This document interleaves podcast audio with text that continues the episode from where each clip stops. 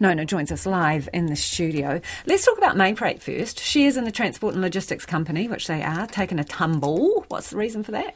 Yeah, so they dropped about three percent at the end of the day, by the end of the day, I should say.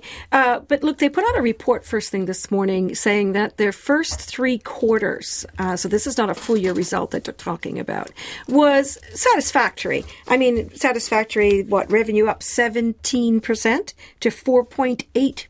Billion dollars. Sounds pretty good, doesn't it?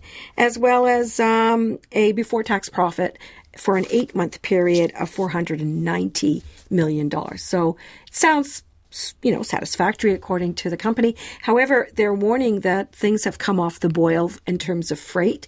Um, Doc, uh, da, da, uh, Don Braid, who is the managing director, has said that their Asian and European markets, uh, sorry, American markets are coming off, and uh, those lower volumes are starting to be felt by the company. So it's hard to know where this is going. Uh, I was just uh, in an Uber earlier this morning, and I was talking to the Uber driver. He works in freight forwarding, and he said that his small companies that he serves, the business has completely disappeared. No one is importing stuff. So the supply chain issues that still exist are uh, not as severe, I guess, and or not as much of a factor, because really the economic slowdown is showing us that people are importing less, probably exporting less as well.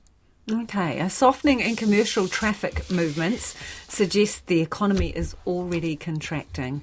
Tell us more, Nona. Okay, so there's this thing called the truckometer. Our very uh, clever chief economist at the A N Z Bank, Sharon Zollner, created it, believe it or not, some many years ago. And it's proven to be a pretty good indicator of what's happening at the moment. That gives us a good snapshot of how the economy is literally traveling. And in this case, uh, the heavy traffic index shows that there is still movement on the roads. Of course, it could be just trucks delivering garbage to the tips from all the flooding and damage and so forth. We don't know exactly. But the light traffic index is just more interesting in terms of what it's telling us about uh, the market. Shows that further ahead, there's a sign that the um, consumer activity is falling. There's fewer people on the road.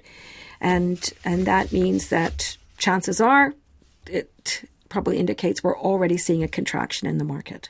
Okay. And numbers from the market, speaking of market. Well, actually, I was at the market today. That's where I went with the Uber driver, as a matter of fact. And it was kind of interesting. I talked to a company um, that we don't talk about very much.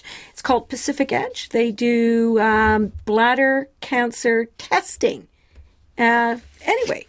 They've been listed on the N Z X for twenty years today, or, well, they were celebrating today. But that company's never turned a profit, like ever. They're just a growth company. And uh, I said, well, you know, I mean, what do your shareholders think? He said, our shareholders love us because we deliver growth, and um, we've been doing that for twenty years. So there you go. You're going to give me the dollar numbers? Do you want them? Okay, Go on the, then, quickly. The top fifty index, it ended down ninety-three points, um, three quarters of a percent, uh, so to twelve thousand one hundred nineteen.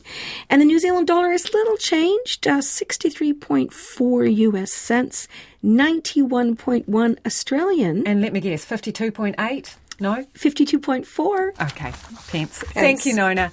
Nona Peltier, we're with uh, the business news.